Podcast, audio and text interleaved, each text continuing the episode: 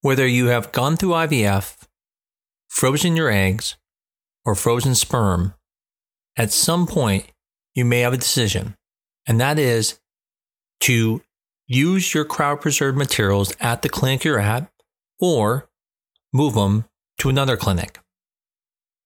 Today, we talk about that road trip your cryopreserved materials need to go on and what are the risks and the benefits and what navigating that journey is like.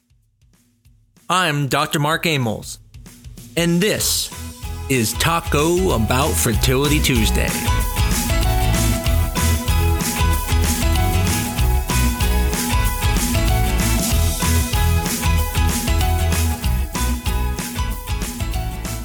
If anyone has ever seen the movie where Chevy Chase is going to Wally World, you know that sometimes these road trips can be quite dangerous.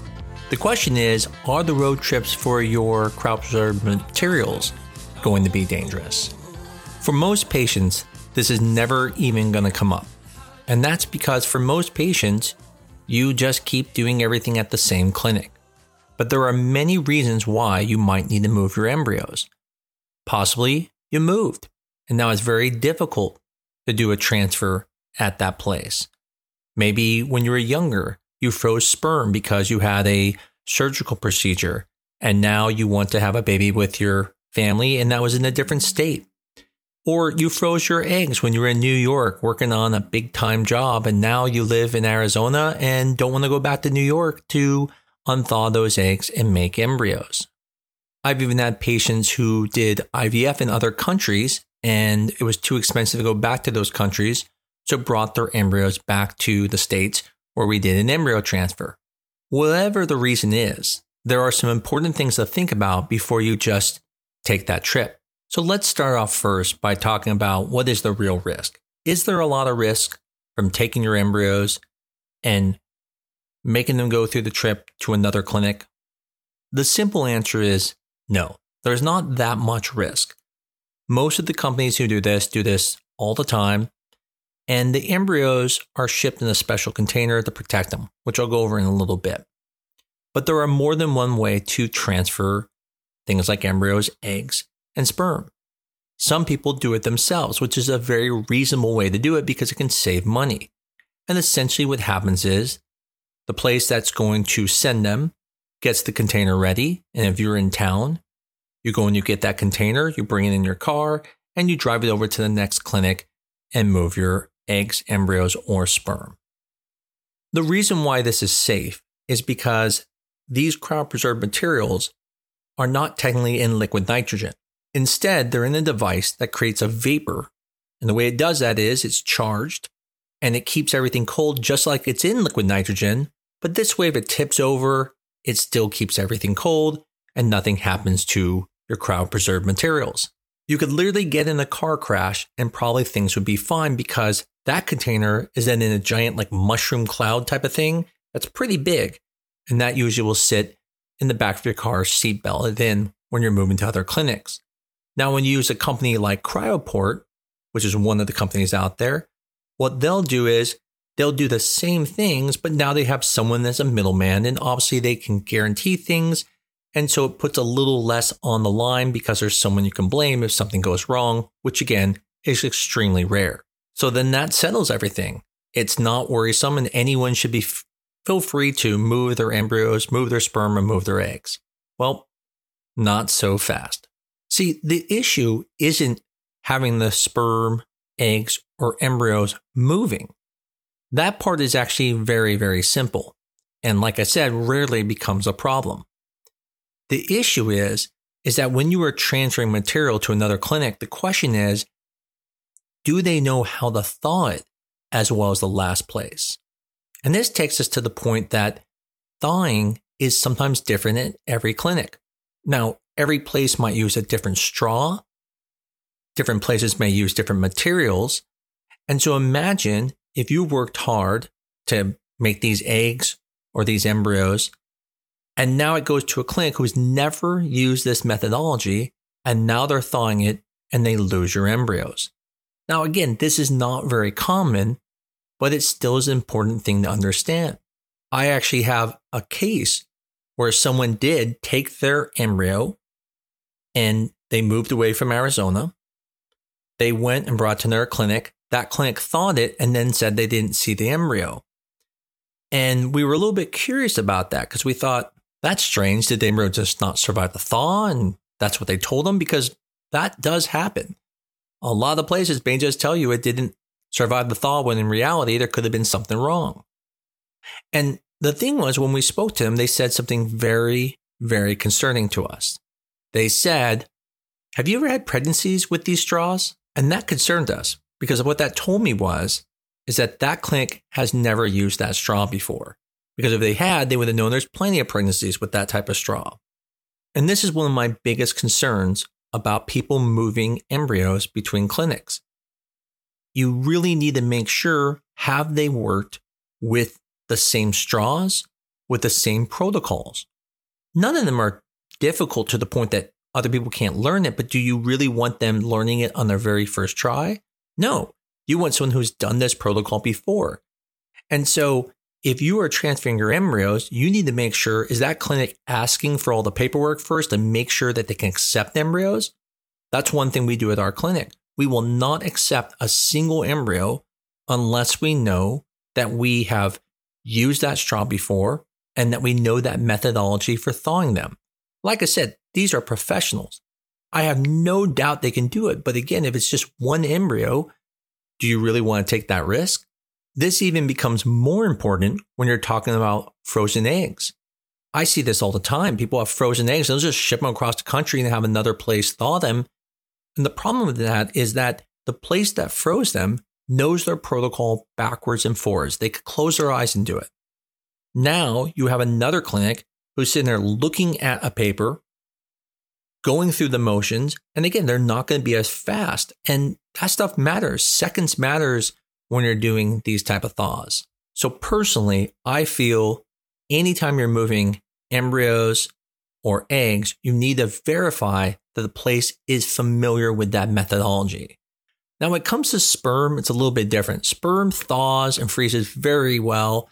Honestly, someone could be bad at what they do and they're probably going to still be able to get plenty of sperm. And so I wouldn't be too worried about sperm. Feel free to move that all over the place where you want.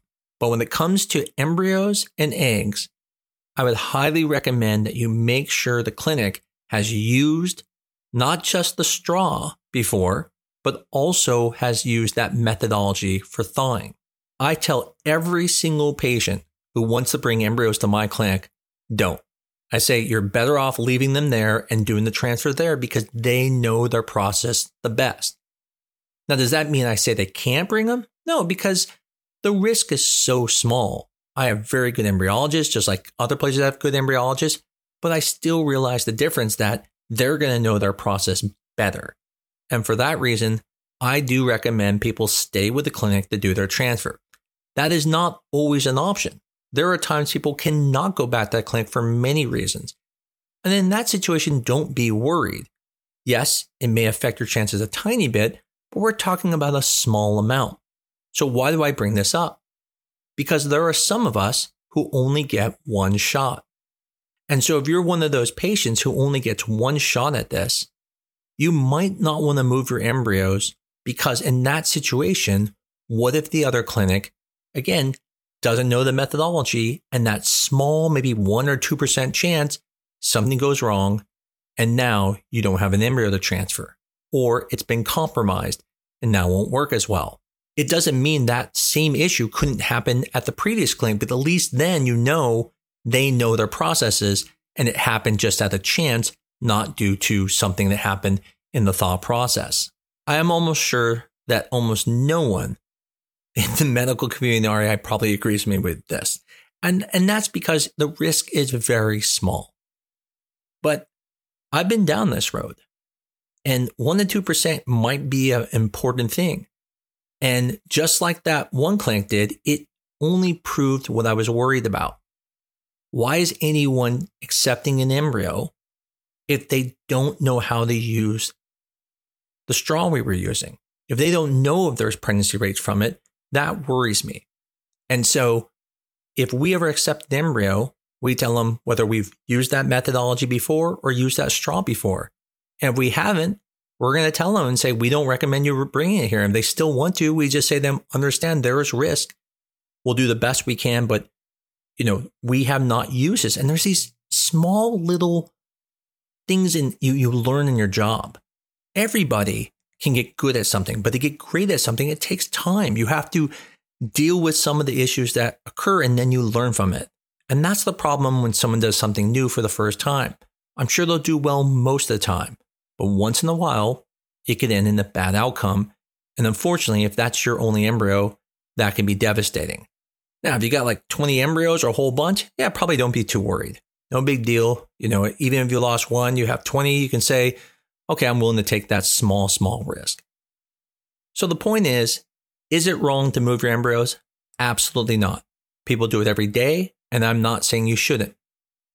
What I wanted to make sure you know is that actually moving them has very, very low risk. People do it all the time, and there is no issues. I honestly have never even heard of an issue when someone was traveling with embryos that something went wrong. In addition, I have never heard of someone even locally moving embryos and having a problem with the delivery of the embryos to the other place. However, I have personally had examples of where embryos have been transferred and things don't go well, and the patient's told, oh, it didn't survive the thaw, or vice versa. We've had things that sent to us that we didn't feel comfortable with. We've told the patient that, and unfortunately, one of them didn't survive the thaw and it popped on this type of straw called a cryoloop that actually had some issues. And so my point is to reassure you, you shouldn't be worried about moving embryos. But there is always that concern that the place that's getting it, if they're not familiar with that method, you should be concerned. And so just be an advocate.